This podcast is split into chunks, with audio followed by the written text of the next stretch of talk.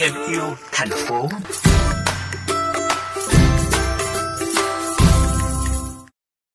Các bạn thính giả thân mến, trong khi nhiều người lãng phí nước với tâm lý của chung, thì ở một góc khác của thủ đô lại có những người sẵn sàng làm công việc chung cho cộng đồng như việc kêu gọi hàng xóm trong chung cư thu gom các loại rác vô cơ.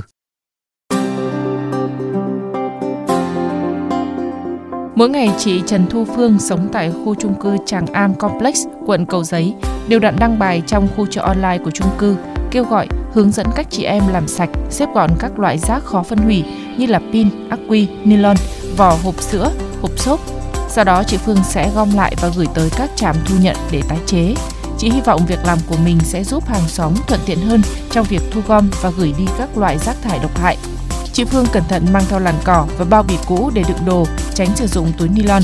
Trong một buổi sáng, chị thường nhận được vài kg vỏ hộp sữa đã làm sạch, vỏ mì tôm và pin cũ của cư dân trong chung cư. Thay vì mọi người cứ đơn lẻ mang những cái rác đấy xuống chỗ tập kết thì mình sẽ thu lại cho mọi người và khi mình thu lại thì mình sẽ mang về và mình kiểm tra rồi phân loại một lần nữa. Sau đấy mình sẽ đóng gói vào những cái bao tải hoặc là những cái túi dùng lại. Sau đấy là mình sẽ gửi xuống những chỗ tập kết nhiều gia đình trong chung cư này từ chỗ thờ ơ nay đã dần quan tâm và thực hiện phân loại rác bởi họ yên tâm khi đã có chị Phương thu gom và đưa đi xử lý đúng cách.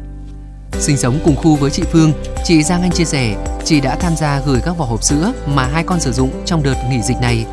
Chị thấy đây là việc làm dễ thực hiện và nhiều ý nghĩa thiết thực. Bởi nếu mọi người không phân loại rác thì những loại rác vô cơ gây ảnh hưởng đến sức khỏe môi trường không có cơ hội được xử lý riêng vỏ hộp sữa thì nó được tráng cái lớp ni lông nó không thể tự tiêu hủy thì mình tập hợp khoảng độ vài ngày xong rồi đưa một lần. Nhưng mà đấy vẫn là mang tính cách cá nhân thôi.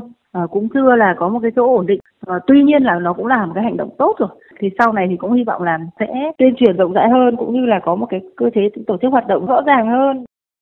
Sắp tới chị Phương sẽ đề xuất với ban quản lý chung cư để có một khu vực riêng cho mọi người tới bỏ rác cần tái chế, với hy vọng hoạt động này lan tỏa rộng hơn tới cộng đồng cư dân và số lượng rác thu gom được sẽ nhiều hơn.